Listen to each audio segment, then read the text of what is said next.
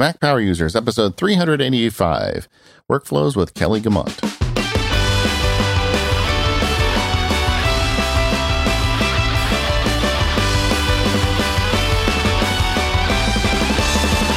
Hello, everyone. This is David Sparks along with my pal Katie Floyd. How you doing, Katie? I'm well, David. How are you? Doing great. And we have a long overdue guest on the show today. Welcome to the Mac Power Users, Kelly Guimont. Hi, I'm really excited to be here. I'm I'm really pleased you guys invited me on the show. Well, it's been a long time coming, Kelly. We've known you for years, various events, you know, Macworld and and gosh, it seems like so many conferences and conventions we keep crossing paths. Yeah. I like the fact that folks don't know Kelly totally dodged a bullet when I invited her on the show because I was going through my list. I'm like, I thought we had Kelly on the show. Then I looked and we hadn't had you on the show. So I sent you a text message to say, it's time you went on the Mac Power Users. And you didn't have my cell phone number in your phone, right? So yeah, you you just got this random message that said, "How come?" You, oh, I think what it says is, "How come you haven't been on Mac Power Users yet?" Yeah, that's what I asked and you from just a phone number. And that's all it said, and I'm like, um, maybe I'm not the best person to ask. so, so this was your chance to say, "Well, I'd like to, but those jerks won't invite me on." well, I almost said like they've never invited me, so you'll have to ask one of them. Like I'm not responsible for that guest list, so you know I don't have booking power over everybody else's podcasts, just mine. Although you, maybe you should, just maybe you should.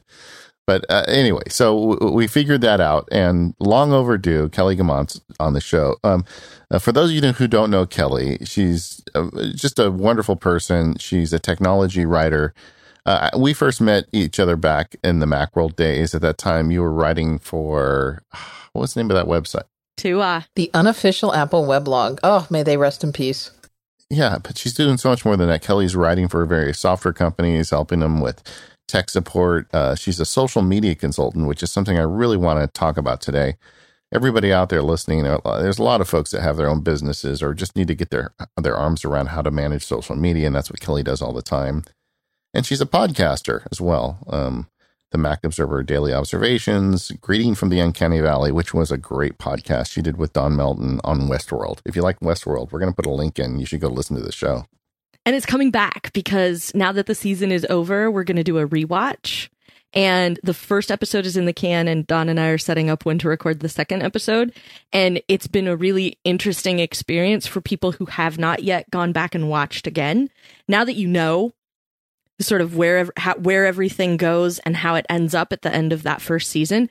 Going back and watching again sort of turns the show inside out. So it's been a lot of fun to go back and watch again. And now that you know, like sometimes it's the opposite reaction to something that happens in an earlier episode. It's been really fun. Yeah, some of those shows, it, I it was honestly hard for me to watch them at night because they just got me worked up and it was hard to go to sleep afterwards. yeah, because I just would have more questions and more questions, and then I would be like, and, and then I, I, I, especially once uh, there were a number of episodes out, I would be like, oh, I'll just go. I'll watch the one before this again, and then watch this one, and the next thing I know, it's like way past when I'm supposed to be asleep. and it kept happening so it was hard for me i had to like you know wrap that up before dinner to make sure that i was able to get to bed at a reasonable hour and what I liked about that show is, uh, you know, there's a lot of podcasts out about popular TV shows, but Kelly, you know, she's kind of in the geek family with us, us Mac power users. She thinks like we do. Don Melton was a former Apple employee and granddaddy of Safari. So, uh, just the way you guys think, it was almost like listening to a couple friends talk about the show. It was just a really great take. I'm, I'm glad you guys did that and you're going back to do more. Thank you so much. I'm really excited about it. And that's honestly one of the best parts is um, I went on Twitter and was talking about Westworld and Don was talking about Westworld and I said something to him and I said like I want to start a podcast about Westworld because I don't work in an office and I don't have people to talk about this with and I think my husband's getting tired of hearing about Westworld. and he said, "Well, if you'll edit, then I'll do it with you. That would be fun." And so we got together and like the first episode we tried to record was over 3 hours long and that was sort of when we knew that we were onto something. yeah. That's how we started too. um, but let, us get back to how you pay for your shoes, because uh, throughout this whole run that you've been involved with technology, uh, you have been a writer, and um, and I know you do that pretty much every day. So we thought we'd just start talking about Um, how are you getting writing done these days with the the various Mac devices you're using? And I guess a, a lead up question is, wh- which Mac devices are you using these days? I haven't seen you for a while. Yeah. Um. Well, I have I have a uh, Retina MacBook Pro. Uh, it was the I want to say the like mid 2015. No, I'm gonna have to go peek at my get info. It was the first one to have the Force Touch trackpad, which uh, honestly I feel like okay, early 2015. It's an early 2015 13 inch. Um, the Force trackpad has been fantastic for me because it all clicks the same and I didn't realize how unhappy I was with the the diving board model of trackpad until I got rid of that and and ended up with another one. And so the machine I was using previously was only a couple of years old and so it went to my husband and it's his personal computer now. And every once in a while I will go to do something on his computer and it's impossible to click at the very very top of the trackpad and I forget, you know, because I'm so used to mine now. And so, um, Yeah, because originally it was on a hinge. So the farther down the trackpad you press, the easier it was. But at the top, you're right on top of that hinge. yeah, and you basically can't unless you've got like tap to click enabled. You can't, there's no amount of force you can put on the top edge of a trackpad and get it to actually click for anything.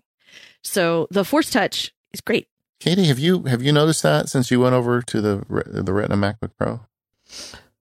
Um, I don't know. It just kind of works. I I'm I never really had a problem with the old one. So, but the other one, the new one is definitely nicer, except for the fact that it's so much bigger, and and so I kind of don't like it for that reason. Are either are either of you guys tap to tap to touch or was it touch to click? no, people? ugh, ugh. Tap to click. I actually Ugh. am oh, because I got I got into that ages ago. No, I totally I know a number of people who think it's terrible and I totally get why it would be terrible. Um it's just how I am accustomed to using my computer cuz I started on Apple portable machines a really long time ago. So uh like I had a PowerBook 1400 and so um I got really used to having to sort of pivot my hands down and use one thumb for the trackball and one thumb for clicking. So I got really used to that. So like I'm used to not being able to rest my hands in the middle and accidentally touch the trackpad or the trackball or whatever. So um for me it works to use tap to click instead of um having to actually click on the trackpad. So uh, that's how I got around the diving board problem on previous machines. Was I can touch right at the top, and I don't have to pivot my hands down so far like I used to have to in the trackball days. Yeah, with the Magic Trackpad on my iMac, I use tap. Was it touch to click? I'm not sure what what is. Is it tap to click? Tap to is what they call it. So basically, you don't have to physically press it, and I, I use that because I tap a lot when I'm like producing a screencast or even like while making a podcast. I don't want the clicky noise in the background, and the um and also I find for RSI purposes, it's a lot easier if you just touch it, and then I can vary the fingers I use. Like if I'm tapping a lot, I can tap with my ring finger or my index or my middle finger. It doesn't matter because it just barely takes a touch, and I've kind of got it down. But I've never really used it on a laptop because I always am afraid I'll be start clicking while I'm using my palms. You know. So and uh, like I know people who work differently on their laptops, and so for them, uh, tap to click is terrible. And I totally understand that. You know, it's it's not necessarily for everybody, but if it's a thing where you constantly have a hard time getting the clicking to happen for you, it might be a thing to consider because it might be easier to move to that um, and then sort of sort out you know accidental taps. Uh, it might be easier for some people. Like one of the reasons i love it is because the two finger tap to click gives you the right click if you use two fingers at the same time. And i use that constantly because i had a hard time with actual clicking with two fingers at the same time it like didn't register for some reason and so when i moved to the tap and tap two fingers to get the right click menu to happen that was was a huge deal for me because like all of a sudden it was like right click started working and I didn't have to control click anymore. And it was pretty great. Yeah, and, and like some people, because you can also enable lower right corner to click. That's just craziness. I mean, you, you shouldn't have to think about where your fingers are. Double. I'm I'm with you. Two finger tap for right finger all the way, baby, all the way. Absolutely. What about on iOS? Are you using any uh, iPads these days or iPhones or tin cans? I have um I have an iPhone, I have a 6S and uh, and I still really like it. I don't. The only time I have trouble with it is when uh, I'm I'm really bad at scooping pictures off my phone because Apple because photo management on my Mac and I have really never gotten along. It's always been sort of an icy relationship after iPhoto swallowed a bunch of my Disneyland pictures one time. So and it wouldn't give them back. So um I don't have a good relationship with like actual photo management, but I take approximately 11 D jillion pictures on my phone all the time. So I always have like a truckload of photos on the camera roll. And so sometimes my phone gets a little more full than it comfortably wants to be. And uh, I have to remember to go scoop pictures off of it later. Um, but other than that, like I love my 6S and I never remember. And it, again, it's another small thing that Apple released that I didn't realize how much I relied on until I didn't have it. And my husband has an iPhone 6 and I have a 6S and Raised to Wake came with the 6S. And I forget how often I use that for all kinds of things until I pick up his phone to tell him, like, your phone just went off. And he's like, well, who texted me? And I'll pick up his phone to look and I pick it up and I wait for the screen to light up and then it doesn't. I'm like, your phone is dead. And I'm like, oh, wait, no, you just don't have that option. so then I have to remember to like hit home or power, you know, and light it up so I can see what it said. Um, so I have a, a 6S that I really like, and uh, I use an OG iPad Air. I have the first gen iPad Air, and I really like it. And, and you're getting good work done on it. See that that's why they can't sell any iPads because you can buy you have a really old one, still get a lot of good work done on it. Yeah, but what kills me about it is Touch ID. I don't have Touch ID, and so Really? There was no Touch ID on the original iPad Air? Huh.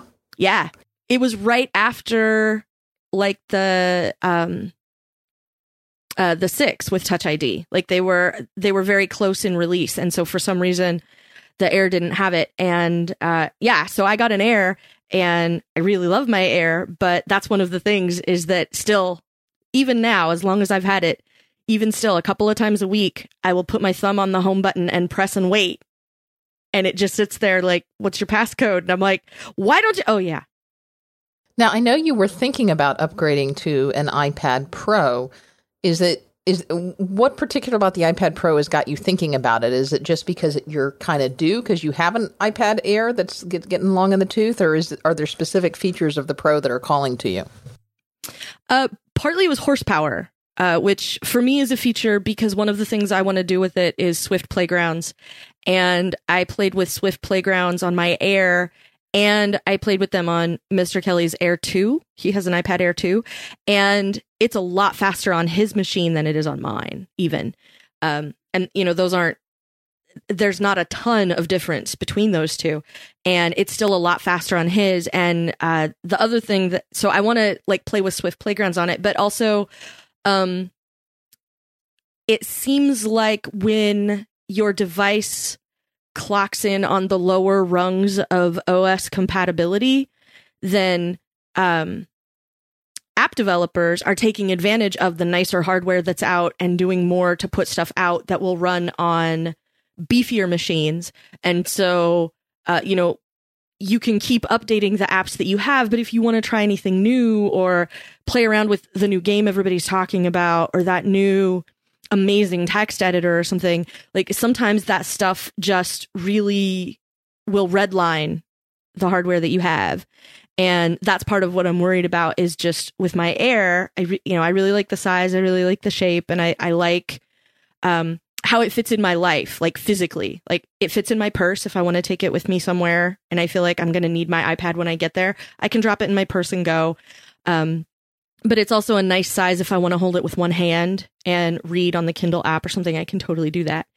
And so I'm, that's why I was sort of worried when everybody kept talking about there needs to be a 12 inch iPad. I'm like, why?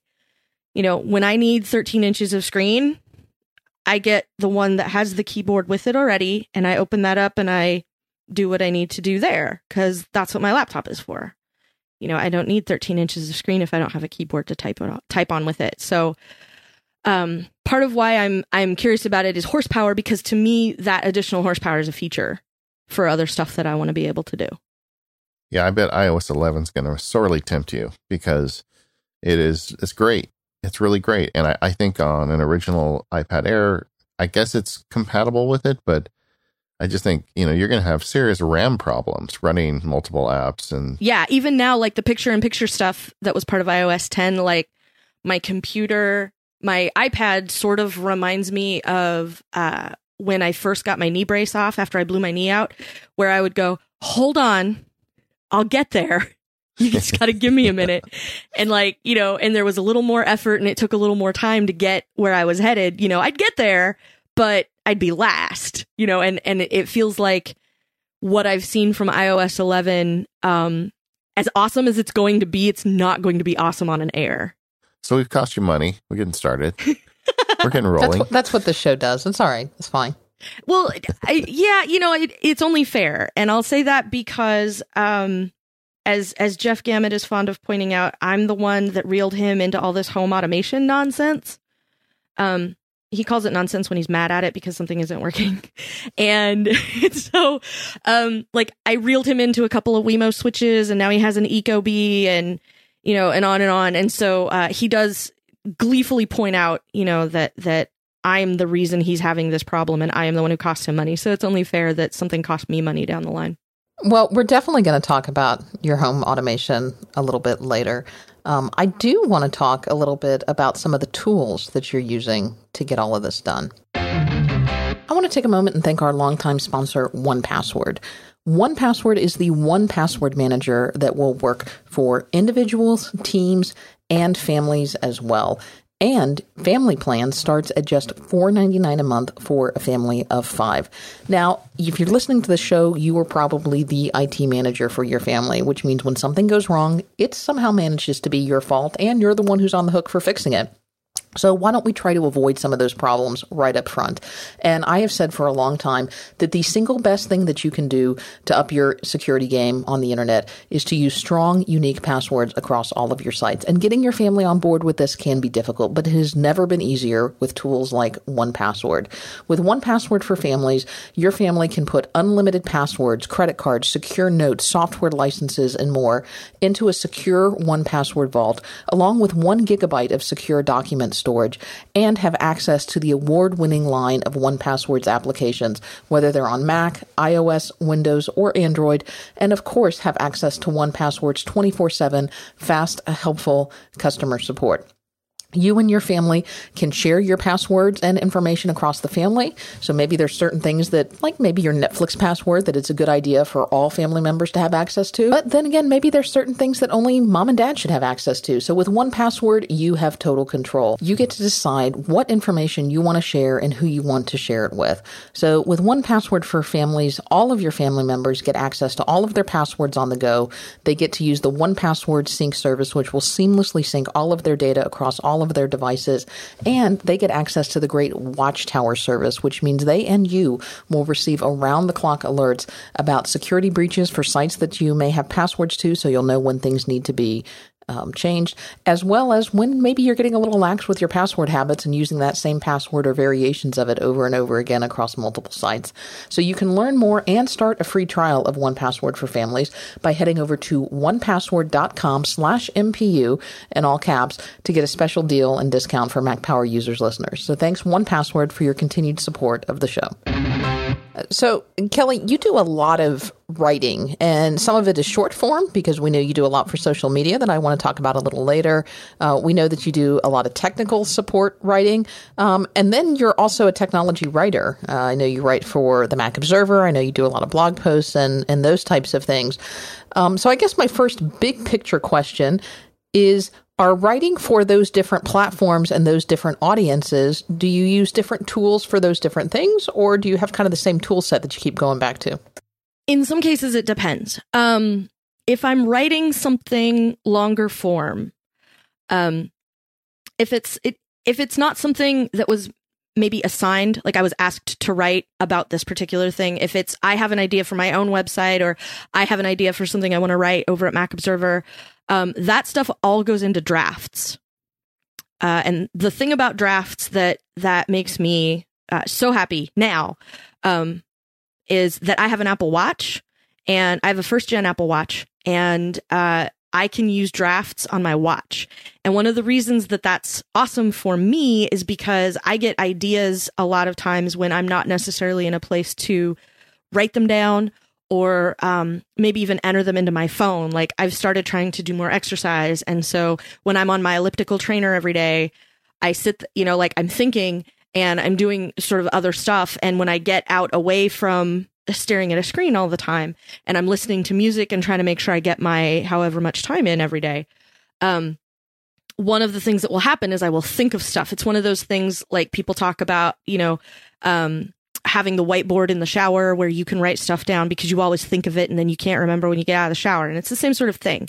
So I'm able to pick up my arm and tap on drafts because I have it on the, the, um, front screen of my watch, tap on drafts, tap on the mic, uh, tell it whatever it is I'm thinking about. And I know I've got that stored later. And then when I'm not on the elliptical and I'm, you know, down in front of my iPad or in front of my phone, I can sit down and sort that stuff out. Like that was a blog post I wanted to write for TMO. This was a thing I wanted to ask somebody else about you know and it goes everywhere from to from things that i need to make sure i do like i have to call that person back to get an estimate on that thing that we're going to do at my house or um, I have this idea to write something, or there was something I was going to ask about, you know, in the day job, stuff like that. So, um, drafts is amazing. And uh, the thing I liked the best about drafts before I got the watch was David's screencasts, actually, because I knew drafts was going to be cool and really useful if I could just figure it out. And what I managed to do was block out the time to sit, David, and listen to all of your screencasts on it. And that was really how I figured out how it would fit into what I was already doing. And it just sort of eased the friction of all of the stuff I was already trying to do. So thank you for that. So, so you're using drafts really more like a like a notepad just to jot down quick ideas, right? Yes. It's so great on the watch. I mean, I think drafts is one of the best applications for the Apple Watch because um, it's really simple. You press a button and you start talking. It it captures your text and creates a draft on it. You know, just like the application. It's it's one button simplicity. And a, a, lot of more complicated applications don't necessarily translate well to the Apple Watch, where Drafts does. And I use it as a complication. So when I'm looking at the time of day, the upper right corner is the Drafts button. And just like Kelly, I can just tap that and start talking and get something started. I don't do articles via the watch, but I get ideas. Like if something occurs to me. And sometimes those then go from drafts to OmniFocus or some other place. But it's just that little scratch pad in your pocket, but it's on your wrist and it's digital, which is really cool. I'll, I'll go ahead and put those screencasts in the show notes too, because th- that was fun. I did it for them. And it's like 10 or 15 screencasts, all different things you can do with the app. So that makes it really easy. And what I have found is that for me, the dictation uh, is phenomenal. And like, I admit, like, I have kind of a, a, standard sounding American voice. I don't have a very thick accent of any sort. Um, and I sound pretty standard issue American. However, a lot of voice recognition systems, even now in 2017, do not recognize a female voice, even one as low as mine. So about half the time if I have to call and get an automated attendant that wants you to say in a few words the reason that you're calling. As often as not, that attendant has no idea what I said, cannot recognize it, you know, and then I'm just frustrated. I totally get what people are experiencing in other parts of the world when they talk about how Google Home doesn't work for them or Siri doesn't isn't able to like suss out what they're saying. I still have that problem. So when Siri initially came out and was able to recognize my voice at all, I was very excited because I'd never had that. And dictation has just gotten better, at least for me, in subsequent versions of iOS and macOS, because when I'm on the elliptical, I'm trying to be at a running speed and I'm usually, you know, breathing pretty heavily because I'm trying to run and I'm not, you know, I, am not a marathon runner or anything. So I'm super out of breath. And even then, I can hit the button on drafts and tell it something that I want it to, that I want to make sure that I don't forget. And it totally parses that out for me. And so for me, that's been one of the best things is if I'm someplace loud or, and, and maybe I'm a little bit harder to hear if I just hold it a little closer to my, to my face, like it still seems to pick everything up okay for the most part. Um, when I am on the elliptical and I'm out of breath, it still manages to figure out what it was I was saying. And that's been one of the really great features, both of, like I said, both of iOS and macOS that uh, has really made it more useful for me is, is that dictation. Now, when, once you capture into drafts, do you continue writing in drafts or do you go somewhere else with the text? Um, sometimes, like if I'm you know, out and about for the day and I have more ideas about that same thing. Like I can't, you know, I thought I got it out of my head, uh, but something in my brain won't let it go and my brain keeps expanding on it, you know, turning that idea over. Um, I will go into drafts and expand on it there, but it's still not like actually writing anything. Um, that usually happens in one of an, one of the other apps that I have installed. I have a few different things. So um, I do a lot in um, plain old text for the most part. Like I still have Evernote, and uh, my Evernote default is a plain text note, so I can scoop that out and you know put it wherever it is I want it to ultimately go. Uh, when I'm writing stuff for Mac Observer, I'm using BBEdit, and when I write stuff for my own site, I use MarsEdit, And um, for longer form personal stuff, if there's some sort of other thing that I'm working on one way or another, I'll use Scrivener for that because of the layout tools in Scrivener. Well, you got a lot of tools there, Kelly. well, yeah. We didn't even get to like I have a notebook for the rest of the time, and I carry a Leatherman in my pocket, and you know. wait, wait, wait, a Leatherman? Would you, would you you carve it on a shovel or something? what do you do with a Leatherman? Well, here's the thing. So it's a Leatherman Micra. It's not like you know a, a, a it's it's not like a Batman utility belt sort of a tool. It's a micra. You could put it on your keys. Um, the thing I like about it is, um, first of all, there's a nail file because I find that I will get a, like a sharp corner on my fingernail pretty regularly, so I can fix that. And it's got a knife, so when stuff shows up from Amazon or whatever, I can open the package right there, and I don't have to worry about like going and tracking down a pair of scissors or anything. The screwdrivers come in really handy, even though uh, you know, for a lot of different things, whether it's a flathead or a Phillips head. And there's a plain, you know, a plain old little knife blade in it if I really need that. And uh, like, I just find that I have a lot of reasons to use it in various ways. And it seems um, more convenient, I guess, because it's just always in the little like change slash key pocket on my jeans. So, yeah. So I, I find that I have a lot of uses for it. And, uh, I'm I'm guessing I would have to like go, you know, find the drawer that has like the scissors and the screwdrivers and everything in it like all the time or carry a nail file in my purse and I can just carry this around instead. Just like MacGyver.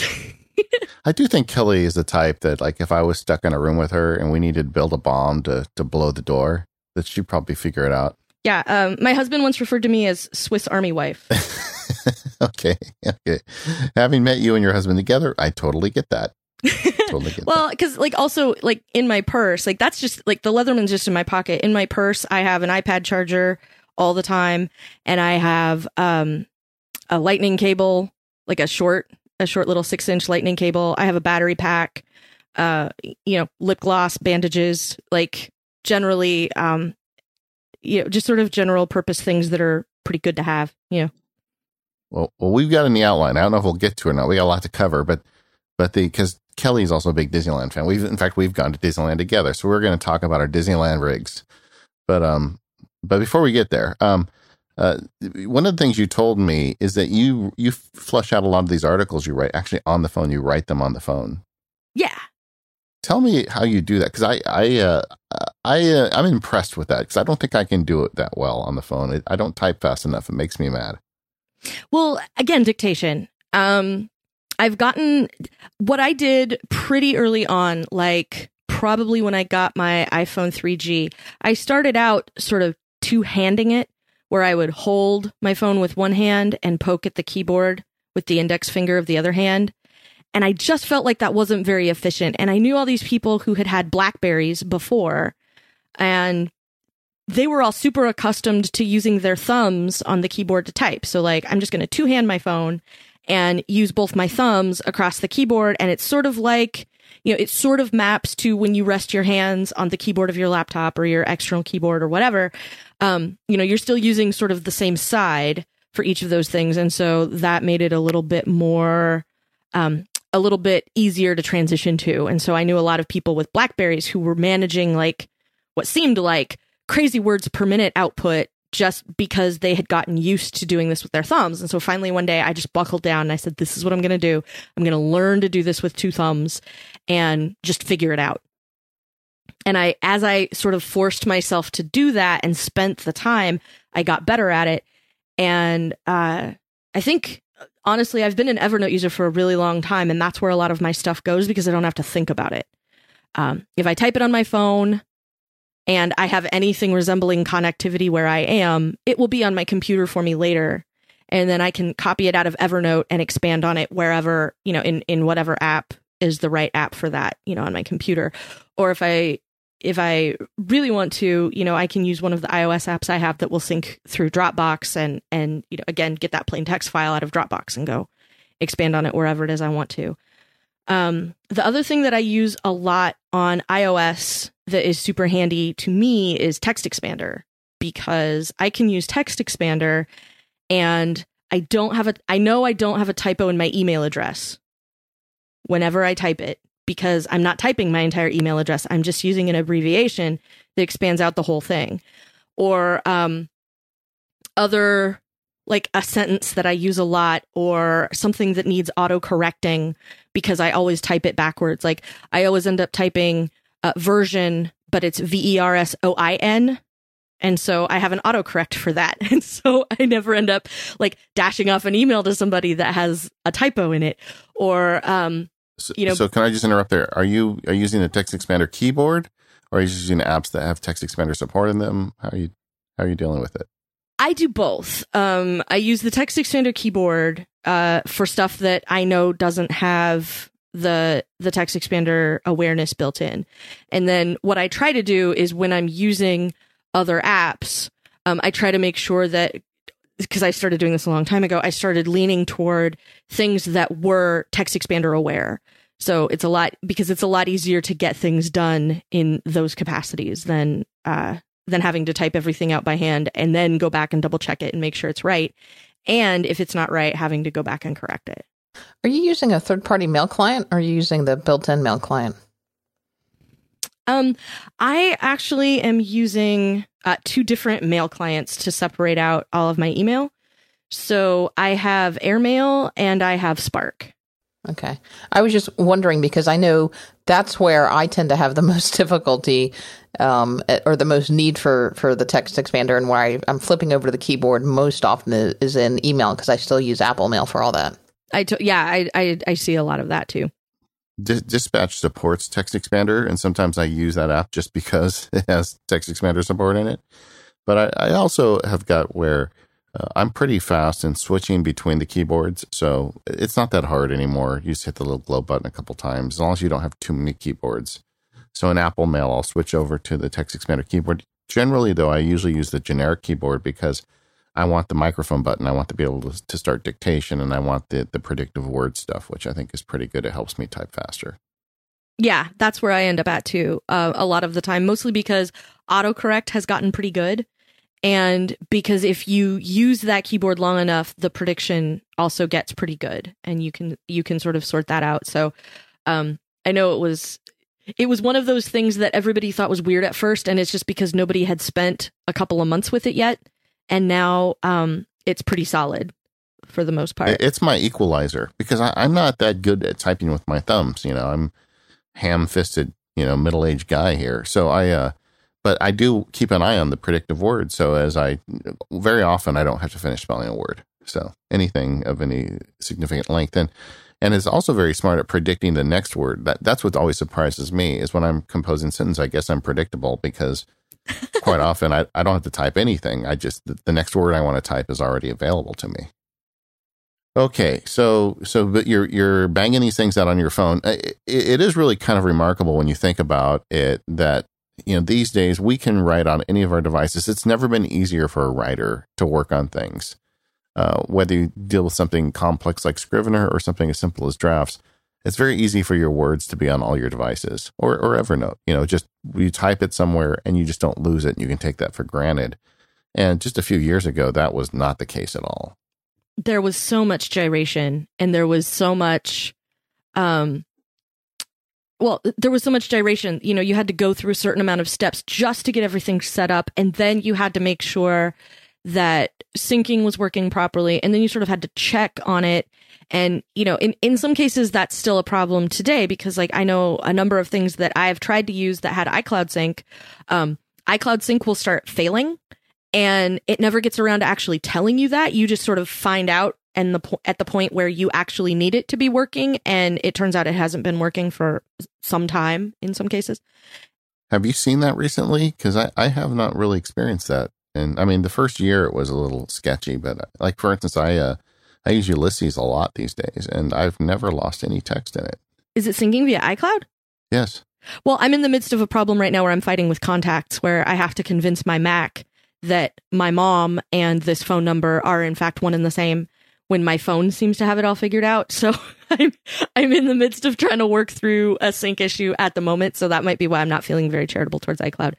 But um like I was I was an early adopter. I was an iTools user, I was a dot Mac user, and I had I spent like like I I sort of feel like uh you know apple didn't dial it in quite as as early as i needed for them to.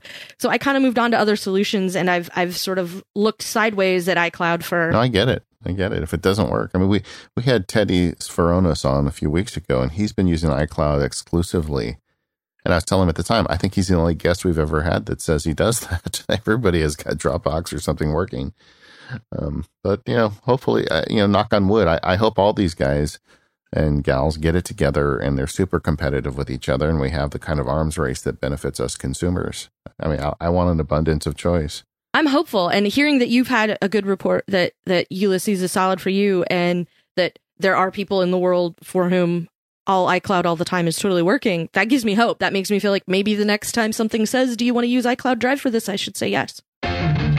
This episode of the Mac Power Users is brought to you by Gazelle the trusted online marketplace for buying and selling used electronics. Visit gazelle.com today and let them know you heard about it at the Mac Power Users. Recently, I sold a bicycle on Craigslist. Everything that could go wrong with that transaction went wrong. The guy showed up with less money than he promised. Then he started hassling me with email afterwards, and it all reminded me of exactly why I love Gazelle. With Gazelle, you can trade in your used electronic devices and get cash. There's no bartering, there's no meetings in dark alleys. They give you a price, they send you a box, you mail it in, and you get money. Maybe you just got a new iPad and you want to get some cash for the old one? Go to gazelle.com and do that. They pay you a fair price and they make it easy. There's no point in keeping these old devices. They're just going to collect dust in a drawer, and selling your old iPhone or iPad will help you offset the cost of the new one. Gazelle also sells devices. If you're looking to buy a certified pre owned device, Gazelle has a variety of iPhones, iPads, and Samsung Galaxy phones to choose from. Each device is fully inspected and backed by a 30 day return policy, so there's no risk, and they're sold without a carrier contract. This is significantly less expensive than buying a new one from Apple, and they're perfectly good devices. A few years ago, I bought an iPhone 6 Plus this way through Gazelle, and that phone is still in rotation in my family. If you need a little help, they even offer financing. So Gazelle's got you covered both ways. If you've got a drawer full of devices, send them in and get money for them. If you need a new device, maybe you were skydiving and you dropped your phone into the ocean, well, then go to Gazelle and buy a certified pre owned iPhone until the new one comes out from Apple and save yourself a few bucks. To learn more, head over to gazelle.com, that's G A Z E L L E, and let them know you heard about it on the Mac Power Users. So, Kelly, one of the things that I think is uh, you have so many jobs, you wear so many hats, but one of the things that I think is is interesting is you do social media consulting. Now, let me just start by asking, what exactly does that mean? Well, it can mean different things to different people. And I feel sort of bad because it seems like every time you guys ask me a really interesting question, I have to say, well, it depends. But um, part of what it means for some people is explaining it to them because if you want to use for example facebook professionally for your business or you know your own consulting or whatever it is or you want to set up a new twitter account for the company that you have just created you know and and you're going to go start trying to do this new you know maybe it's a side hustle and you have this new twitter account and you want to you know is it a good idea as a company to be to be using Twitter for this kind of stuff or Instagram or Snapchat or anything like that. And uh, a lot of times, what I end up doing for people who are trying to get started is help them get started. Uh, what is the right tool for you to be using? So, if you are a store and you sell clothing, like the obvious place for you to be is Instagram because you can show people your clothes. And then, you know, tack that onto a solid Facebook presence so that people have you know a couple of ways to contact you and and obviously Facebook and Instagram have some pretty good integration so you can sort of get two for one by setting both of those up usefully for you. Now, if you are maybe somebody who is providing a service, like if you're a consultant, that isn't necessarily something that trans- translates well to photos.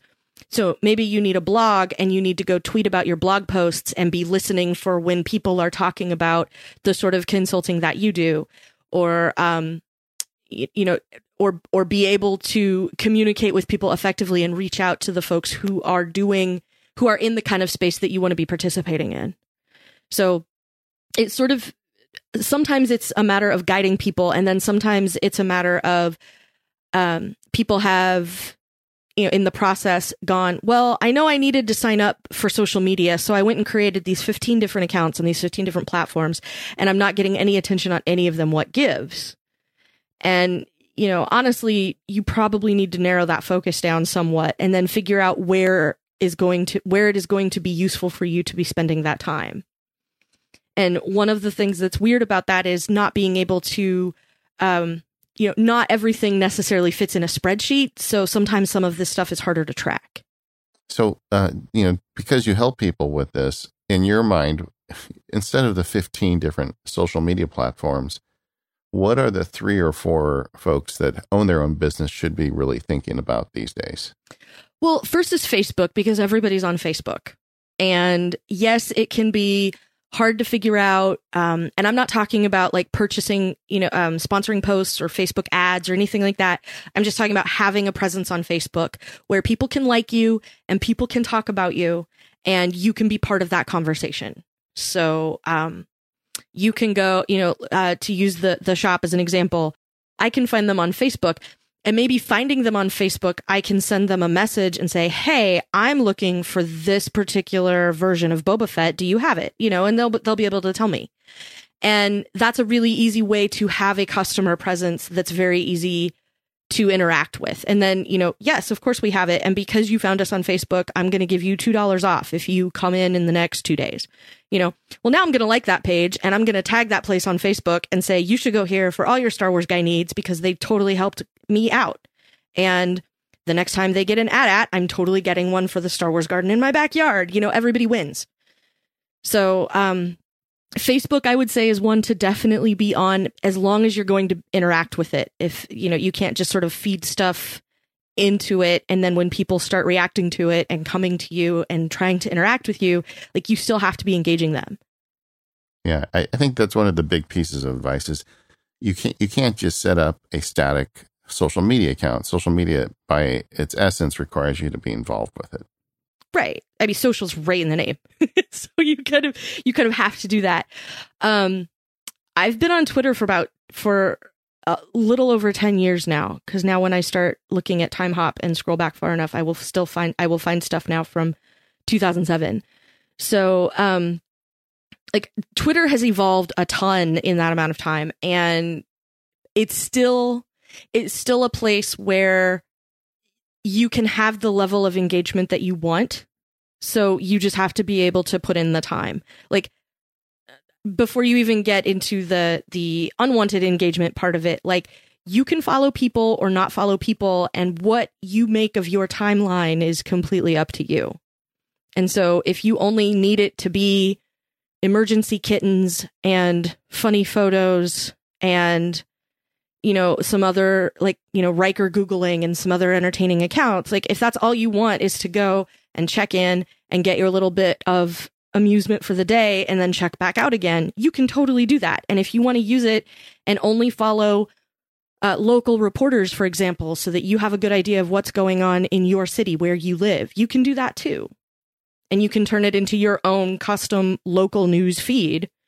And that's another awesome way to use Twitter. Like you don't have to be following George Takei and Justin Bieber and Katy Perry, like if that's not what you want to be doing. Well, what's your advice to small businesses when they're looking at the differences between Twitter and Facebook? I mean, what what's the right platform, or what are the considerations they should think about? Well, I, I feel like you probably need to be on Facebook um, if you feel like you have the resources to interact on on a, a higher level than that um, then I would say to go to Twitter as well. And uh, one of there's there's two accounts that I would say are really good examples uh, as brands, and the reason for that is because they're both local, and I've been talking back and forth with those accounts for a really long time. Uh, one of them is Tillamook Cheese because they have a Twitter account. And they talk about the ice cream and they talk about the the dairy and they talk about the cheese factory and they do that all the time. And so, you know, every day there's a new recipe, you know, and they have like one day of the week, it's always some sort of variety of grilled cheese. And they talk to people about all kinds of stuff and they stay they they stay engaged and they're very interesting to follow for that reason because it's not Tillamook cheese 100% of the time. You know, that's who they are. Um but but they don't just uh, tweet commercials every hour on the hour for 12 hours a day or anything like that. Like you can tell it's real people and you can tell that that they're interested in in whatever other you know whatever other things are happening and you know what's going on locally and their their their social media folks are pretty good as far as that goes and I've been so I've really liked that account and uh you know and then you know you see the stuff like the huge brands that do interesting stuff once in a while you know and those get attention too but you know again it's the kind of thing that like I don't know that Tillamook cheese can put me in a spreadsheet, you know, because they don't know that the direct correlation between like they tweeted something that I laughed at earlier today and now I'm at the store and one of the things on my list is cheese and which one am I going to buy? So, you know, there's not like a straight line between those things. So you can't always say for sure.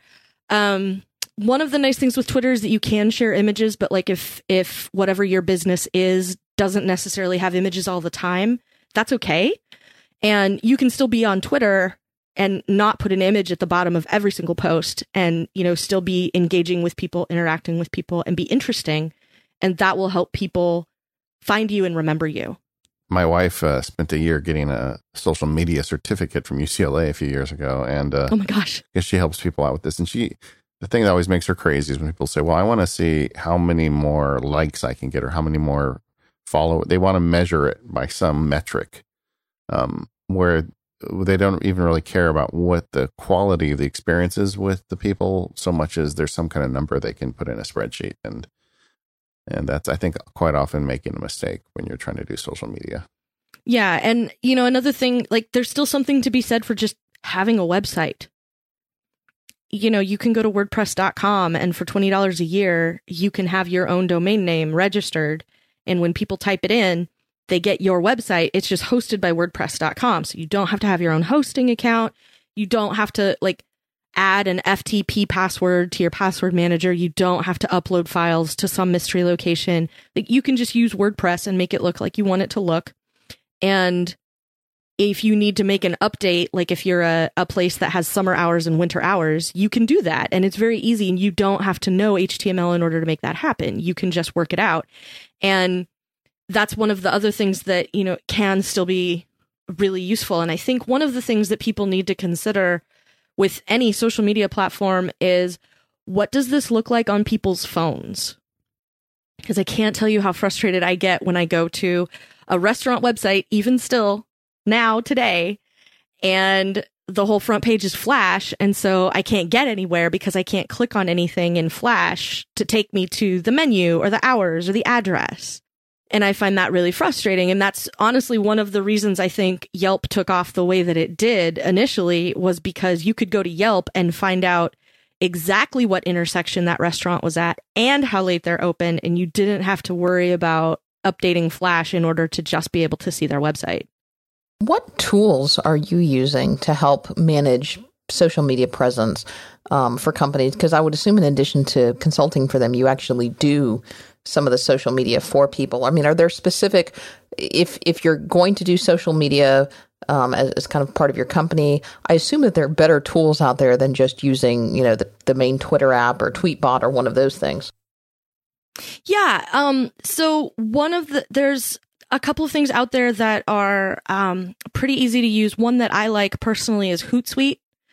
And um, there are a number of reasons I like them. Like at some point many years ago, they followed me on Twitter and like would engage with me, and so that was you know I I knew about them and their tool because they talked to me. You know when there were way less people on Twitter.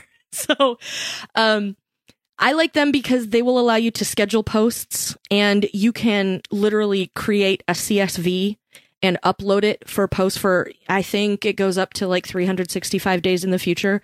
So if you actually do have a year of social media all planned out and ready to go, you can upload that now and they will just sort of sit in your scheduled. And they also have a mobile component so you can you can look and manage and update and do all of that on your phone if you want to. And so that's one of the tools that that I recommend to people partly for the scheduling and because it does a variety of services. So it will do a um, it will do more than one Twitter account. It will do Facebook pages. It will do Google Plus. It will do LinkedIn. Um, that's most of the that's most of the ones that I have used regularly, and I, I know there are more services that it will allow you to use, but I just don't remember what they are off the top of my head. Um, the other one that a lot of people use is um, Buffer, which is another app that uh, comes in a, a, Mac flavor, I believe, a Windows flavor, and uh, you can use that to uh, schedule things out and you know you you can use it to to track replies and things. And the important thing about anything that you're doing in social media um, isn't necessarily like i said being able to measure that in a spreadsheet but being able to get at it. So having a dashboard that you can get a good look at and see um, you know if you have a specific search that you are doing you know that is these words but not these words just to make sure that you're getting, you know, that you've fine tuned the kind of conversation you want to be listening to. And maybe you set up a couple different complicated searches and then anything that fits those criteria just pops up in that column if you're using Hootsuite.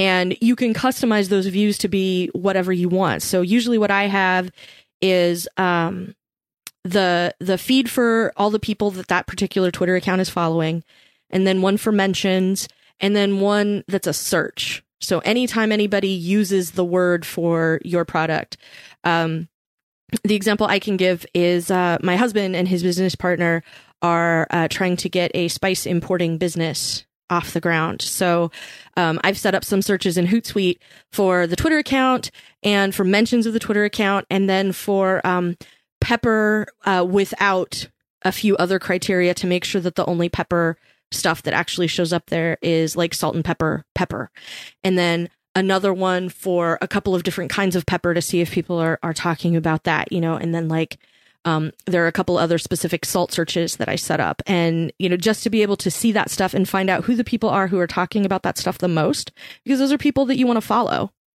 And those are people that you want to mention, you know, reply to them and be like, that's really interesting. I didn't know that. Or do you have a link to more information about that? Or, you know, whatever. And I think sometimes people feel like they look bad if they don't know or if they they ask about something, you know, I want to learn more. And there's there's no shame in that game. You know, like maybe if you are a Mac consultant, for example, and you you know and and you go on Twitter and say, "So Sierra's out now. Like that's a thing. Should I upgrade? Like maybe that one isn't, maybe that's not the best example of something you should broadcast publicly. But if somebody writes about having a weird issue in High Sierra, you may want to press them for more information. Do you have a screenshot of what that looks like, or uh, what do what does the console log say about that, so that you're able to help that person? Like you are able to learn something from them. And maybe if you ask them a question, they go, Oh, hey, I didn't think about that. Look at that. The console tells me you didn't check this box, dipstick. You should really have had that box checked and you wouldn't have this problem. You know, sometimes it's as easy as that. And maybe you helped somebody out just by trying to find out more yourself. Yeah. It, and, but it's manageable now. I think that's the, the thing. You know, you get the right apps and you have the right attitude about it. It's not that hard to incorporate a social media policy into your business. MindNode makes mind mapping easy with their apps for the Mac, iPad, and iPhone. You can learn more by heading over to mindnode.com. MindNode helps you visualize your ideas. You can start with a central thought and then brainstorm and then organize and share your mind map. So, why would you want to create a mind map? Well, we've got a bunch of ideas floating around in our head, and sometimes they don't always come out in nice, clean, organized outlined fashion. And that's what MindNode's to help you with. So you get all these ideas, you get them out in your mind map, and then you can organize them however you desire, quickly and easily using your Mac or iOS device. MindNode has a clean interface that lets you capture and connect your ideas with ease. The expanding canvas and smart layout keeps up with your ideas no matter how big or complicated they may get. And if you're a bit of a neat freak like me, you'll really appreciate their smart layout feature because nothing's worse than a mind map that's all jumbly and cluttered that you don't know where to even start. Smart layout will keep your mind map automatically tidy and neat. MindNode makes it easy for you to stay organized by easily rearranging your thoughts and folding away in multiple different directions. You can even use notes to add different detail and find ideas quickly in their outline view, so it even works for outliners like me too. Of course, MindNode is available both on Mac and iOS, which means you can have your MindNodes with you wherever you may be. They sync seamlessly using iCloud Drive, so you can have all of your documents anywhere with you on all of your devices. If you want to learn more, head over to mindnode.com, M I N D N O D E.com, and I strongly suggest you take a look at the excellent series of screencasts done by our own MacSparky. There you can learn more about MindNode and how to use the application and mind mapping in general. So learn more about how MindNode makes mind mapping easy over at mindnode.com. And thanks for your support of Mac Power users. Kelly, you do so many things. You wear so many hats. I also know you do tech support for several companies. Um, we've never had anybody on the show that did that. Well, maybe not professionally. I'm sure everyone on your show is amateur tech support. Yeah, we do it for our families and our friends, and Katie and I do it for a, a big piece, piece of the internet. It feels like some days, um, but but but you know, it must be there must be it must be interesting and challenging all at once to to have people call in about software they don't understand.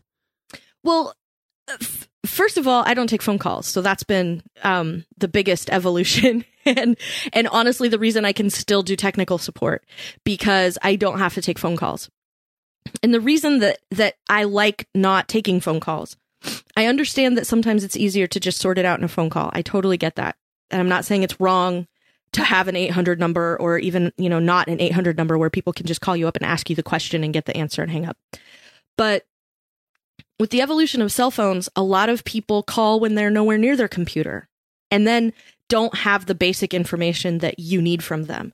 So, what version of Mac OS are you running? The latest. Okay, but what number? You know, 10.9. Yeah, that's not the latest. so, you know, and what's the error message? I don't know. It gives me some error about how it can't do what I'm trying to do. Well, what are you trying to do? Well, it doesn't work you know, I need more information than that. And so that's one of the nice things about um, having a, a form or at least having an email address where people have to sit down and write an email because you can include a screenshot. I can totally see what it is you're looking at, or I can um, ask the right questions based on what I know you have. You know, if you have an older version of the app and you have the latest version of Mac OS, I know those don't get along. So when you tell me that that's what you're using, you know, let's use Evernote as an example because I've talked about it already. You know, I I have Evernote too, and it doesn't work on High Sierra. Well, guess what? Maybe you need to update your software at least as often as you update your operating system, and then you know you wouldn't have this problem. So. In some cases, it makes that stuff a lot easier. And uh, one of the things that's that has honestly helped uh, in all the tech support I've done for for at least 10 years now is um, text expander because a lot of people will ask the same questions. A lot of different people are all asking the same question over and over and over again. And when I have to send out six steps and each step is three or four sentences a piece of, you know, do this and then restart and then figure out, you know, is it still giving you that error? And if it is, you need to do this. And if it's giving you something else, you need to do that. And being able to send that out to people with the bulk of the steps, you know, I know they're accurate. I know those are exactly the right steps. I know that anybody, you know, when when we've when I've worked in in companies where the information has been shared across teams, anyone who replies to that message is going to be using the same set of information and operating from that same common knowledge base has been really helpful.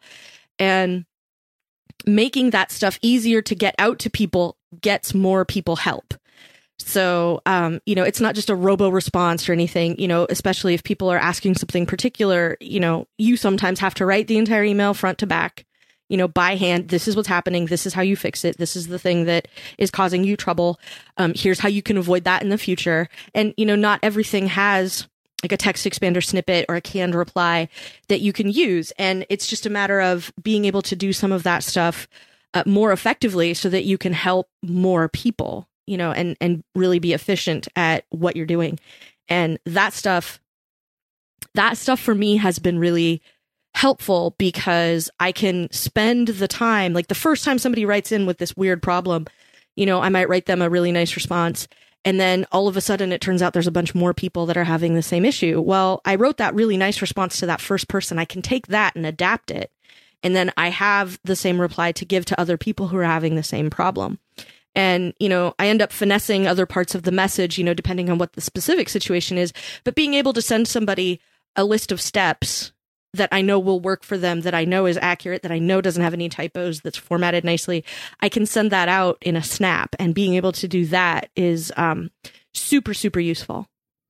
Yeah, I use that feature in TextExpander with the selection boxes. So, you know, like when I do tech support for some of my books and things, um, there's a certain email I can send that's like three or four items I can choose from. And maybe this person needs all four, maybe they only need one of these points. And again, that just saves you so much time. Yeah, absolutely. I, think with iOS 11, um, iOS tech support is going to get a lot easier with the screen recording ability. They've added this thing in iOS 11 where anybody in your control center, there's a little red button, you press it, and it just starts recording. So if somebody has a problem with their phone or their iPad app, they can press the red button. They can show, they can just do whatever it is that's not working for them and then when then you press the red button again, it saves that video to your photos library, and then you could mail that to to Kelly, who's doing tech support. She could see where you got hung up, and then she could send you her own video showing you where you know you went wrong with it. I I think the visual and the, the ability to share um, the screencast or the the video of the screen that way, man, that's going to make things so much easier because so much of this stuff is just like which button are you pressing? Is it the one that looks like a hamburger or the one that looks like a square? You know people people get lost in that. Well and even you know in my own house like mr kelly will ask me a question about i'm trying to do this thing. And i say okay so do this and then hit the share button and then you can send it off in messages or whatever you know and he's which one is the share button? Or um you know, he will tell me something about what's happening and I will ask him, you know, what happened. And he says, well, I tapped on the menu and the menu says, do this. And I'm like, there's no menu that says that, you know, and I go look and stand over his shoulder. And it turns out, you know, he like swiped from the side of the screen and it pops up this whole other menu that isn't, you know, the hamburger menu in the top left, for example, or, or whatever it is. And so sometimes it's a lot easier. And honestly, when I saw that in the keynote, when they were talking about, or not in the keynote, um, somebody on Twitter was talking about, did you see that they've added this as part of iOS 11? And there was a whole conversation about it. And I was really excited to see that for exactly the reasons that you outlined, because I thought, hooray, when people write in about iOS, a lot of times they're writing in on their Mac so they can use a, a real keyboard, air quotes, and a quote, real screen. You know, to sit down and, and fill out the message, you know, and make sure that they get everything said that they want to say. And so being able to, to go, this is what happens and send me a video of what exactly they're seeing on their iPad or on their iPhone is really exciting to me. And it's sometimes I feel like I almost have the opposite reactions to some things. You know, like we'll see we'll see something about the new version of iOS in a keynote and a bunch of people are really excited and I look at it and I just think this is going to be a support disaster area. Like, how is this going to be a thing that works? That's never going to, that's never going to work. It looks too confusing for, for people who don't spend their whole lives developing for this ecosystem, people who just want to get something done. They're never going to be able to figure out that's what that button does. This is going to be so frustrating. And then I just sort of feel bad for future me having to wade through whatever this new feature is that doesn't quite work like it's supposed to, like people think that it should, you know, or, um, you know, or something like screen recording, a lot of people maybe kind of went, eh, you know, and I'm like, this is amazing. And so sometimes I feel like as a person who spends most of their time in the support trenches, it's a very different experience to listen to new features of iOS or Mac OS or, you know, even like Windows and Android stuff as, as new features come to those platforms. Like listening to this stuff and seeing it and, and having a pretty good feel for what feels like a room full of engineers designed it and didn't ask anybody they don't work with how that was actually going to be used or how that was actually going to work for, for people who aren't necessarily engineers and sometimes it's pretty easy to tell those things because um, they're the things that people have the most questions about once that stuff's released to the public. I've been using iOS 11 for a few months now, or for a few weeks now, and I, I like a lot of it. I think it's going to be great, but some of the stuff, I think a lot of normal people are going to have hard trouble with the uh, some of the gestures with the finger things where you're using two hands to move things, and I, I, I don't know how that's all going to play out. Hopefully, it'll get easier by the time they release it, but that, that's something that that makes me wonder going forward. As someone who does tech support as a as a day job, what are your pet peeves when when people call in and write for things? And you don't you have to name name names, but what put a more positive way? What should people do better when they're calling and asking for tech support? Um, people who are complete. Um, when the when the entire content of the message is it doesn't work or it stopped working and I don't know how to fix it. Um, at this point, neither do I because you didn't tell me what app or what version or what it's doing that is giving you the impression that it doesn't work. Um, you know, does it launch? Or, uh, you know, is it that you can't, that you got a new computer and you restored a time machine backup and now you just can't find the app? Because that's a very different problem than um, you know, there's an update that's gone bad, and every time I double click on it in the applications folder, it just crashes on me and it gives me this note that says it crashed and do I want to send the crash report to Apple? Um, knowing some very basic information about the problem is the thing that is going to help you particularly if you're if you're contacting support via email um, a screenshot is super helpful the exact text of the error message a version number. Those are all things that um, I would not think of sending a message without. And uh, I get a lot of them where people have not done any of those things. So, uh, you know, even what computer it is, you know, if, if this is an application that has both a Mac version and a Windows version, and maybe also has an iOS version or an Android version or a Windows Phone version, um, which one are you using? Because if I tell you to go to the Apple menu and choose about, you know, and you're on the Windows version, now we have to go through a whole nother round of email where you say, I don't have an Apple menu. I'm on Windows 10.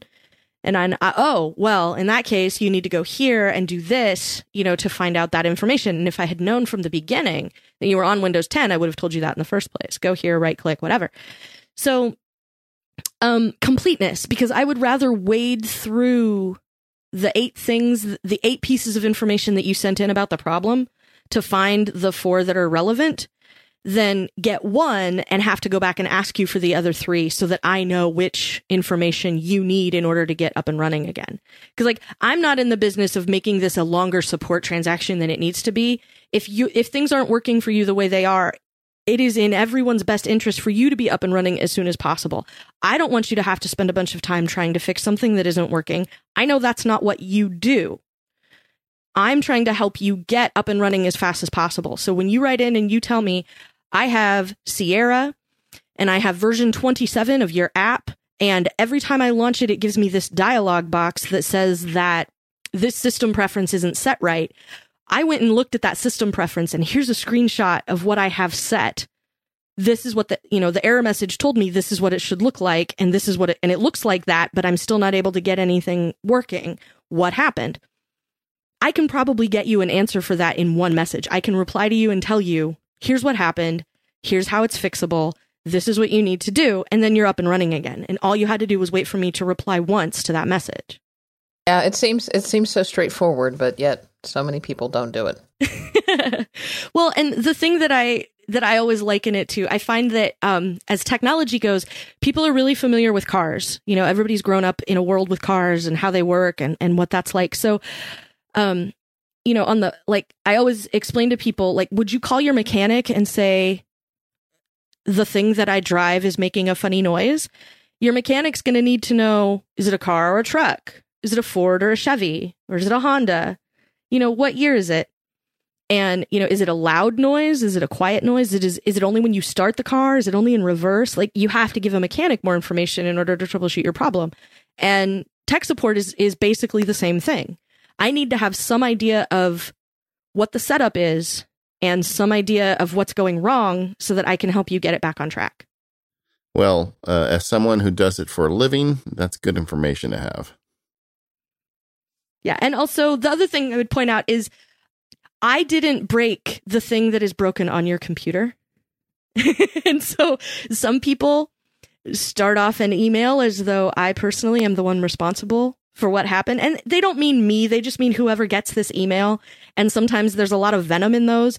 And that doesn't help get things working any faster. Like maybe you feel better, but maybe if you just leaned into the screen and said it and then typed something that was useful, I could help you more quickly because you wouldn't be spending all that time crafting the part about how I'm I suck and I'm terrible and and my app is stupid and you're going to sue me because it's broken when you know, my answer might be if you check for updates, the latest version fixes that problem. Or if you just go check the box that says don't crash on startup, it stops crashing on startup. You know, like just be kind to people. it's not that hard, you know. Yeah. Even if it is their fault, I, I very seriously doubt they're they're doing it on purpose. So give them a chance. Well, and I would even go further and just say you don't have to be mean. Like I know you're writing in because it's broken and you're writing to me because you don't have the means to fix it, whatever those means are. So just don't be mean. Just write in. And, you know, if you want to be Joe Friday, you know, that's no problem. I have this computer. I have this version of your app. I have this problem. Okay. You told me everything I need to know. And if you want to go full Joe Friday and just give me all the facts, I can come back to you and go, go here, open this menu, check this box, restart the app. You're good. You should be good. If that doesn't work, let me know. Kelly, I want to talk a little bit about home automation. Uh, and I know we're we're running close to our, our time here, but we did a show on home automation a couple of weeks ago now. But this is an area where you have a lot of passion, and I wanted to make sure that we kind of got your take on home automation because um, I know you've cost a lot of people a lot of money. So tell us a little bit about how you got into it and and your setup. I got into it because uh, it was something that I thought would be interesting. And about five years ago, my husband and I bought a new house and moved.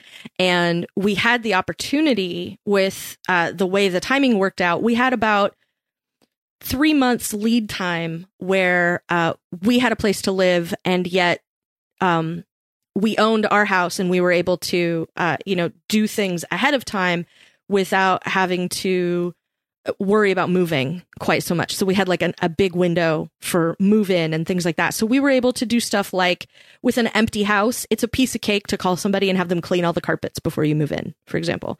Um, it's also very easy to come crawl around in all the places, you know, in the attic and in the crawl space and get a good look at what's what and figure out how you want to wire stuff because you don't have to contend with a couch or a TV that's already on the wall or, you know, any of those other things and be able to sort of lay out how you want networking to happen and, you know, does every room need an ethernet cable? And if they do, um, how are we going to wire those together? And, and what are we going to do to make sure that there's wi-fi everywhere? And how you know um, what do we need to do about an alarm system? And you know different things like that. We were able to really take time to sort of make those decisions. And at the time one of the first things we looked at was thermostats because there were uh, it was just before the nest i think. And we were looking at um, are there any that are maybe addressable with your phone or um, something where you can monitor remotely? So maybe if we needed to we could turn it up or turn it down like if we're not home you know because like i said before the nest like that was the thing that you would have to do by hand. So um we sort of started fooling around with it and then um my husband thought it was terribly interesting and so he ran with it so uh you know he would come home and go i ordered a couple of new you know, internet addressable power outlets so that we can plug stuff in outside. And when we have Christmas lights, it will be easy to turn them on and off and we don't have to go outside in December to do it. That sounds awesome. You know, um, I bought a couple of Wemo switches to see what we can do with them. That sounds great. So, um, it was Philips Hue lights, I think, that did him in. I think that's what sent him round the bend. Uh, finding out that you could change So change the color, change color, and uh, you know, do it all from your phone. Do it when you're not home. You know, use an app like Ambify and do it all to music. So, you know, um, next time you're in town, David, you should come by because my basement is essentially a discotheque. I heard that. I heard that. I heard pretty it's great. A, a jungle themed discotheque. It is. It's a. it- It's vaguely tiki themed, um, which is probably a story for a whole other show. But um, like the thing about the thing with the with the lighting was that it was a really fun thing to play with and a fun thing to string together. You know, and one of my favorite things about it is that it's it is really boring. Honestly, um, I set up a rule for geofencing so that when I come home, I come home and I, I come in through the the garage door into the basement. And when I come home, if it's dark and no lights in the basement are on, it will turn on the light nearest the door. So even if I left and it was daytime, I can come home at night and the light will be on for me and I don't have to come home to an empty house. And it's a very small thing, but I really like that I don't have to leave a light on 24 hours a day on the off chance that I'm leaving and coming home and, you know, don't want to come home in the dark. So now, is that a Hue light with, a, with an if this then that recipe, or how, how are you doing it? Um, the Hue light, the Hue app has built in a built-in geofencing feature, so you can tell it like when I come home, if you know when I come home after sunset, turn this light on. One of the fun we because we did the show just recently, and it got me thinking about HomeKit, and you know, can I get deeper into HomeKit now? And you know, one of the problems I have is I live with three other people who aren't not necessarily tuned into all this stuff, and the, Hue lights are great when the switch is turned on, and when the switch is turned off, they have no power and they don't work. Mhm. Um, so there's no reliability to them, and so I, I've just started like investigating and searching like these these switches, like replacing the actual switch. So if the family turns the lights off, I, I can actually turn them back on and make it work. Have you worked with any of that stuff? I've worked with a little bit of it. Um, we do have uh some. They're not Hue Philips Hue brand switches, but we do have a couple. Um, I think they're they're GE switches, like Iris compatible. And we bought a Vera home automation brain so that we can do stuff like um, we have some landscape lighting in the backyard and um, a couple of side lights, like uh, one over the door in the back of the house and one over the garage door, the the garage door on the side of the house, um, that are motion detectors. But I don't want them to detect motion, like for example, now at four in the afternoon in full sunshine. Like I don't need it to detect motion and turn the light on. So, um, there. So we we wired those lights to these switches, and these switches are set on a a PM sort of set of actions within the Vera software so that at night for a certain at night from like those fr- are from sunset to sunrise uh that's when they're turned on and so then the motion detectors work on them. And then the backyard lights come on 10 minutes before sunset and they stay on for like 4 hours after that and then they kick off. So um I have some stuff set up like that automatically and and those are the stuff those are the things that are interesting to see but are the most boring to talk about. Like my lights come on in the backyard when it's dark. That's like that's that's not a very interesting thing. But you know um i can play johnny aloha island music while i have a cocktail in my basement and the lights will change color in time with the music. Like that's really interesting but very frivolous like i totally get that that's a frivolous thing to be doing but it's also but you know the, the fun stuff is the stuff that sometimes is the least useful and the really useful stuff is is not always as interesting to talk about All right. And how much of your system is on Apple's HomeKit at this point? So very little of my stuff is on HomeKit. Um, and the reason for that is because when we were first getting things that were HomeKit compatible, um, you sort of had to put compatible in air quotes because like if you went through the right gyrations during the right phase of the moon, you could sometimes get stuff to work was sort of my experience at the beginning. And I totally like I'm not mad about that because I was an early adopter and like 1.0 always has rough edges and I totally get that. But the thing that was frustrating to me is even now um if I am not the only person living in my house and this is David where I thought you were going with with uh, your HomeKit frustration was I have to invite someone to my house. So like Mr. Kelly set up some device and went to add it to HomeKit because it was like walking through like here's you know it has HomeKit compatibility and all you have to do is set this up. So he set it up and then I said, "Well, how do I run it?" And he goes, "I don't know, let me look." So he went and opened up like Home and was looking at that and he was going to have to invite me to my house as the, you know, and then give me admin privileges so that I could turn on the lights or, you know, whatever thing it was. And I sort of went, that's dumb. I'm out. And then I was like, can I set it up myself? And no, I can't because if I try to set up my own home with the same device, that device can only be tied to one home, which makes a certain amount of sense, but is causing me no end of frustration. Because what I would really like to see from Apple, if anyone from Apple is listening, please get a pen. I'll wait.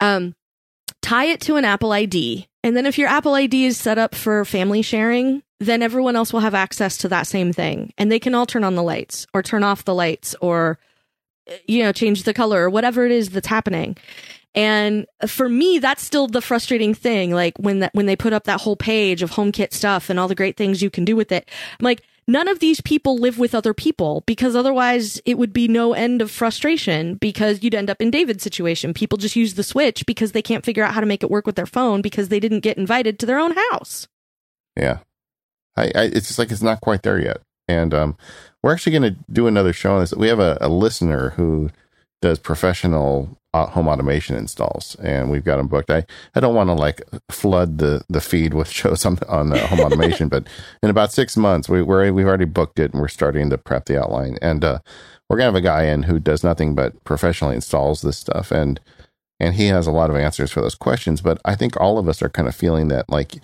you feel like you spend money on this stuff and it doesn't quite work right. And uh, and I see where it's going. I like the idea of HomeKit where it's all in one place and easily accessible. But it feels to me like the edges are real rough right now. Well, and I feel like it's not even all the edges and I think that's the problem that I'm having is that it's it's so close to being something I could set up for my mom that my mom would be able to use effectively or my dad or um, my in-laws or you know i know everybody uses their mom as an example. My mom is a reasonably technical person but if my mom pulls out her phone to turn a light bulb on and off and it doesn't work like she's not going to have the well first of all she's not going to have the patience to sit and fool around with why can't i turn the light on? She's just going to go use the switch and not tell me that it broke and then you know in six months i'll go visit her and go why is your light switch off? She'll go oh i just couldn't get it to work. You know and and that'll be that'll be it you know um so for me, the the issues that I have with any of the automation stuff are compounded by the fact that for the most part it's pretty good, but it's not quite there yet and I'm frustrated that that last edge is just so sharp, you know, that it, it's going to cut everybody and I think that's my biggest hangup at the moment is I I know it can be good. Like I don't even have to stand on tiptoe to see where this is going, but it's not quite there. And honestly, the thing that kept, the thing that sort of made me, I guess, give up on HomeKit is um, we got some Amazon units. And I don't want to wake them up, so I call them Amazon units when I have to record things.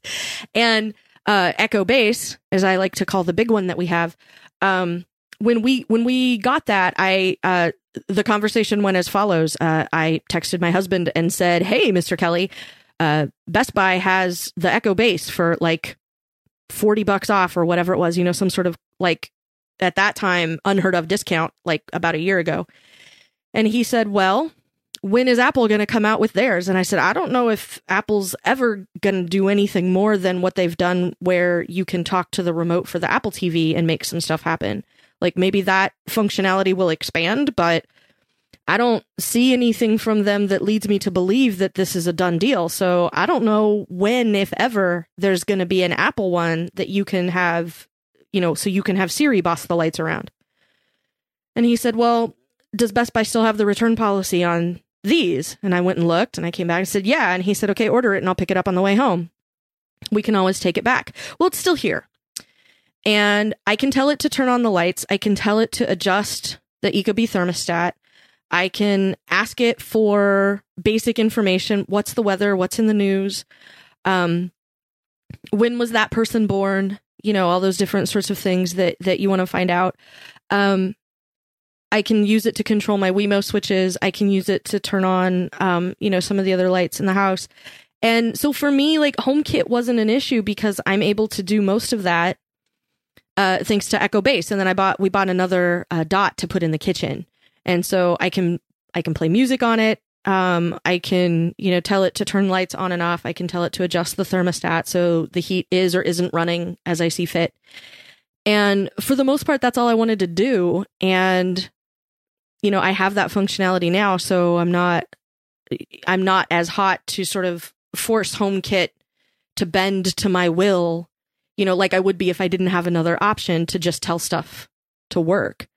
So well, well, it's early days, and I do I do feel like this is going to get sorted out, and and I think at the end of the day, there are going to be these different systems. I don't think we're ever going to have, you know, one universal system. I just don't think these companies are going to ever surrender in that regard. But but hopefully it gets a little more stable. I think in my case, and this is you know whatever, but the uh, I want to get switches. At some point, I'm going to find the right switches and put them in the walls, so when people turn the lights off, I don't lose control over the lights. Because like for me right now, the automation stuff works great when the lights are on. And and that there's there's a lot of times that helps. Like you go up to bed and you realize, oh, I left the lights on in the kitchen. Well, you can turn it off from your phone. That's really nice. But when you're coming home at night, it's a crapshoot whether or not you'll be able to turn the lights on in the house or not. Because if somebody turned the switches off before you left, then they don't work anymore. And uh, the ones that that we have that I can recommend, we have a couple of switches and we have a couple of outlets. And I bought them at Lowe's because they are branded as Iris compatible. Um, but they are not incompatible with other systems. I'm not sure via HomeKit what control for those would look like but I know that um, I can control them like three or four different ways. So uh, it's entirely possible that something HomeKitable would be able to address those. Uh, I can't say, like I said, I can't tell you that for certain, but um, they're pretty agnostic. They're not like Iris branded, and if you don't use the Iris app, then the all of these things are dead to you. Like that's that's not the case.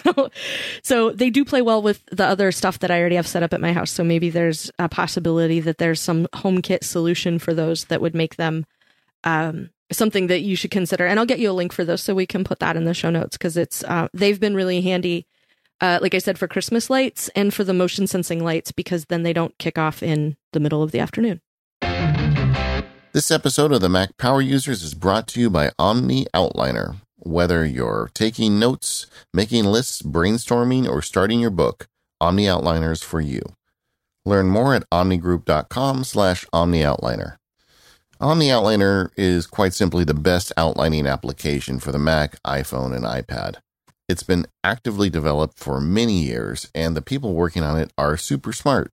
What makes it special is that it's easy to create an outline in OmniOutliner. You know, you building it, all the keyboard shortcuts or whatever device you're on, it's going to work with you to quickly capture your thoughts and ideas. And then when you're done, it looks beautiful.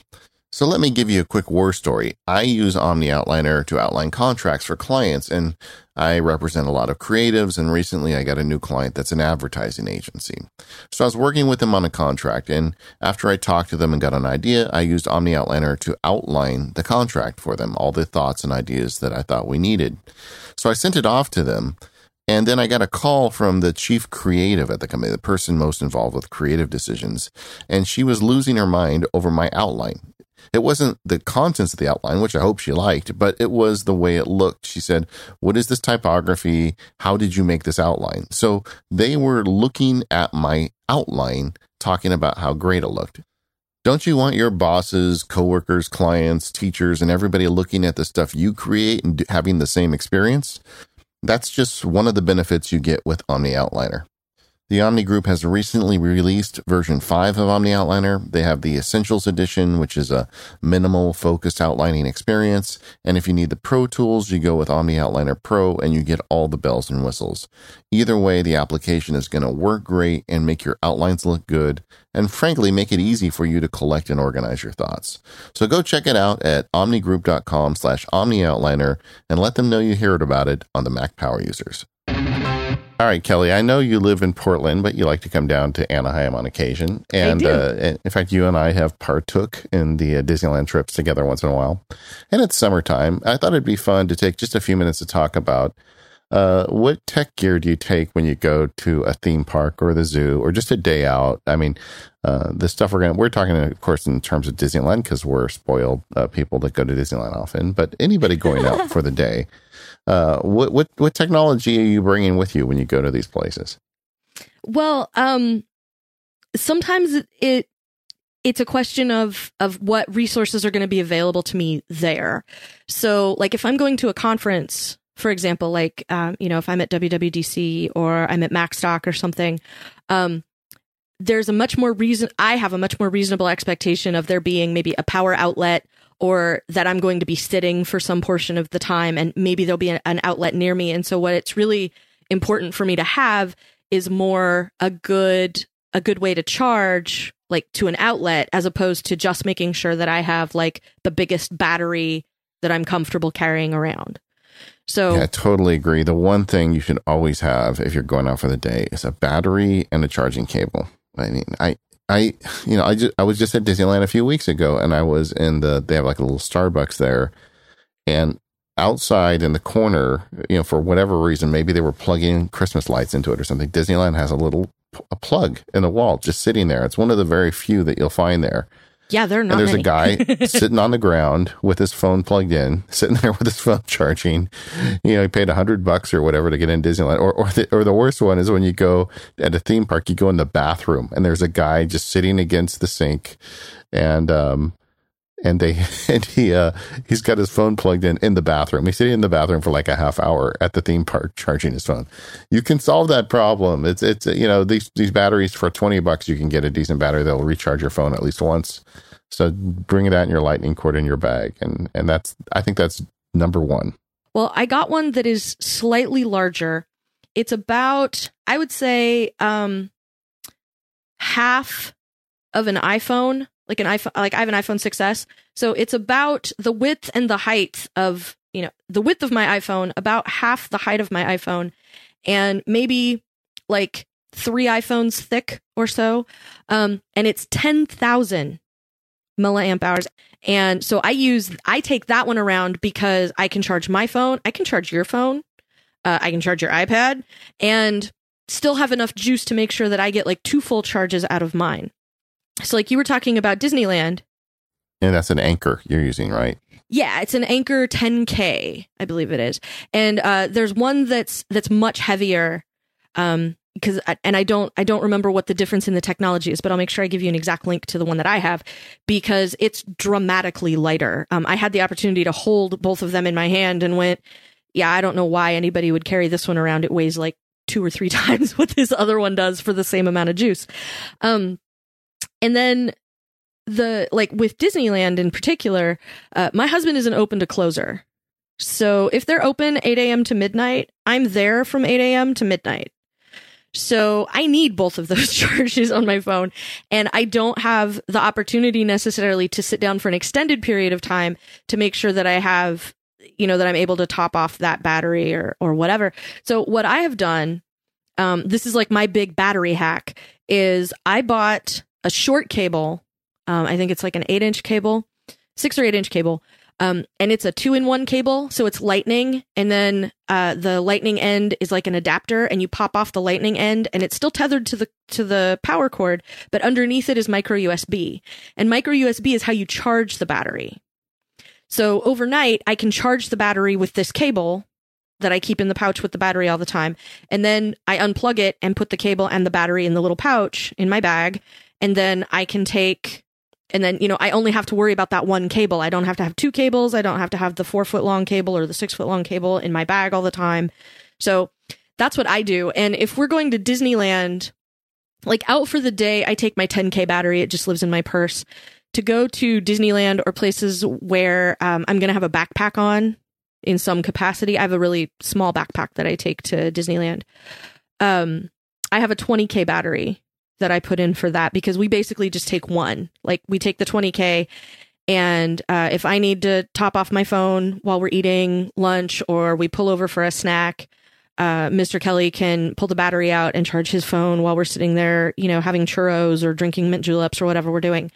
And uh, it makes for it makes for a pretty convenient. And again, it's one of those um, weight power trade offs. Like it's it's heavier than my 10k battery, but I'm wearing a backpack, so it's not just pulling my one shoulder down like it would if it was in my purse and um, I can carry, you know, I'm carrying a little bit of other stuff around anyway. Like maybe I have um, a lightweight tripod, or like my Gorilla Pod is something that I carry with me a lot when we go to Disneyland, so that if I have the option of stabilizing my phone a little bit better, I can use that to. Um, and what do you use to attach your phone to the tripod? Um, with the with the Gorilla Pod, I'm trying to remember. Um, I have a I have a Glif that I use with the with the Gorilla Pod, and it's adjusted for my case so that I'm able to put those together.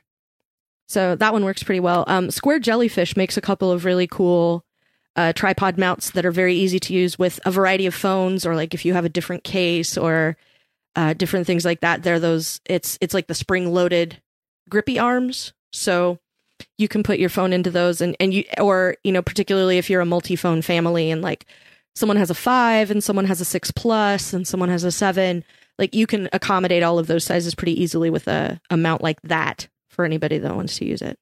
What are your um what are your other what's the other gear in your bag? One of the things that i carry around is a charger that is the uh, like a power out like instead of carrying around an iPhone charger, the the iPhone little power outlet charger or an iPad one, um, I carry around this one that I found on Amazon that's super reliable. Um, I keep giving them away, so I keep buying more of them. so, um, it has two USB ports. One is high power, but it's the size of the iPhone charger, the the smaller of the two, and the prongs fold down. Yes, I have one of those. I love it. Yeah, the Aukey. Um, the prongs fold down, so I don't have to worry about it getting damaged in my bag. So if I use it and I just chuck it in the bottom of my purse or in the bottom of my backpack, I know it's going to be okay. So I have a little zippy pouch that lives in my purse that has that charger in it, um, a shorty lightning cable, one of those two in one with the micro USB. Um, I have like a Windows formatted flash drive in there because, you know, in case, because it's tiny and it weighs like nothing. So I have like an eight gig emergency flash drive if I ever need one.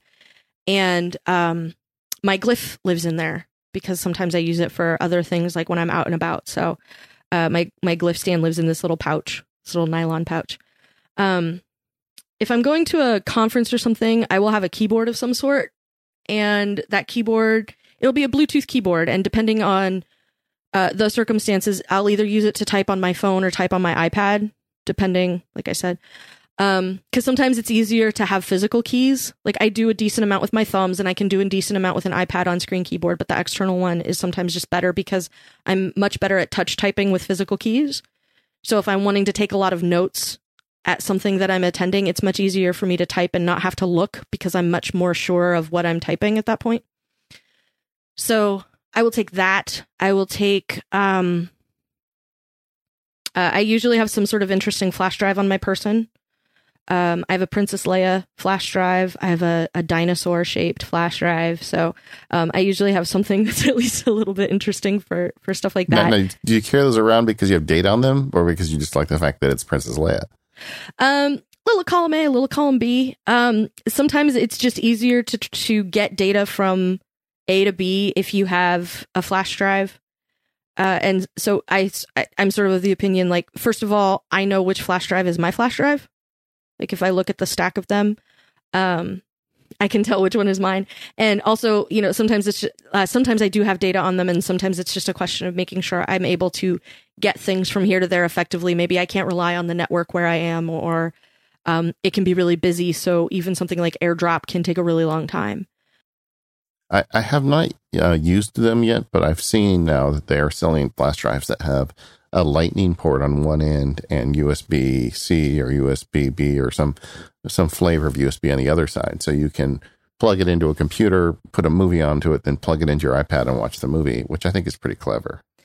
It is, and they're not very expensive. Uh, I've seen a couple of these so far, and uh, sometimes you can get them. Um, they, they seem to be more readily available. Like I've seen them at Best Buy, so I feel like that's pretty readily available for a lot of people. I know they're on Amazon. Um, so that sometimes, you know, that's another good way to sort of get stuff back and forth, particularly a movie. It's going to be much faster to copy a movie to a flash drive than to try and airdrop it over to your, to your iPad, you know, and, and try and watch it. Um, the other thing that I like for my bag is retractable cables. This is one of the things that makes me feel better about carrying a ton of cables around is because they're never tangled up because they all retract into each other and then I and plus I only have to unroll as much cable as I need. So even Amazon sells like an Amazon Basics retractable cable in a bunch of different flavors. So if you need a micro USB one to drop in your bag, it's like six or eight dollars. You can throw it in your bag. You always have a, a micro USB cable or a lightning cable. Um, and they've come down a lot in price since I discovered them many years ago. So it's it's a lot less expensive to to um, swap out a few of the ones in your bag that way. And then they're never tangled. Like for me, that's the best part of it is maybe I paid a few dollars more than I would have paid for just a regular cable that I would have to put velcro around or wind up every time, but that cable is never tangled. And it's one of it's it's one of the things that saves me lots of time. Yeah, especially like if you're putting the battery and the phone in your pocket, you don't want a lot of cable hanging out. The, the the one thing I would add to my list that it sounds you you've got most of them covered. Uh, several years ago, I bought when it first went on Kickstarter. Uh, it's a device that's called the Lume Cube, L U M E C U B E. It's a yeah, just a little portable uh, USB. It's a battery that you charge with the USB, and it's a light, but it's a very powerful light, and it's got a nice temperature to it, and it's about the size of um, gosh, I don't know. I guess it's like a you know it's it's like a dice but bigger. Um, maybe about an inch on each side but it's not too big, maybe two inches. I don't know. But the um, but you throw it in your bag, and when you're out at like a theme park or whatever, and you want to have lighting from the side, because so often if you just take lights at a picture at night, the the you know the flash is right next to the lens, and it, it gives everybody it looks like the nuclear haze. You know, if you can put a light to the side of them or behind them. Uh, it's it, it really improves the picture quality, and it takes almost no weight to throw this thing in your bag. Yeah, those are nice. I find that um, like part of why I like to go to Disneyland every time is because um I tend to only get about three trips per phone, and then I get a new phone with a new camera that is even really? better in lower light. Um, yeah, because yeah, then that's true. So then, like I, so I've basically like I could go back through my my my photo backup and show you like here's what it looked like to shoot a picture of Pirates of the Caribbean on an iPhone 3G, and here it is on a 4, and here it is on a 4S, and and you can watch the evolution of the camera over time. It's a remarkable camera they've got. Yeah, there. and and the lighting, uh, the lighting is something that I've always wished I could improve, and I I dithered too long on on the uh the Lume Cube. I I was like, oh, I want one.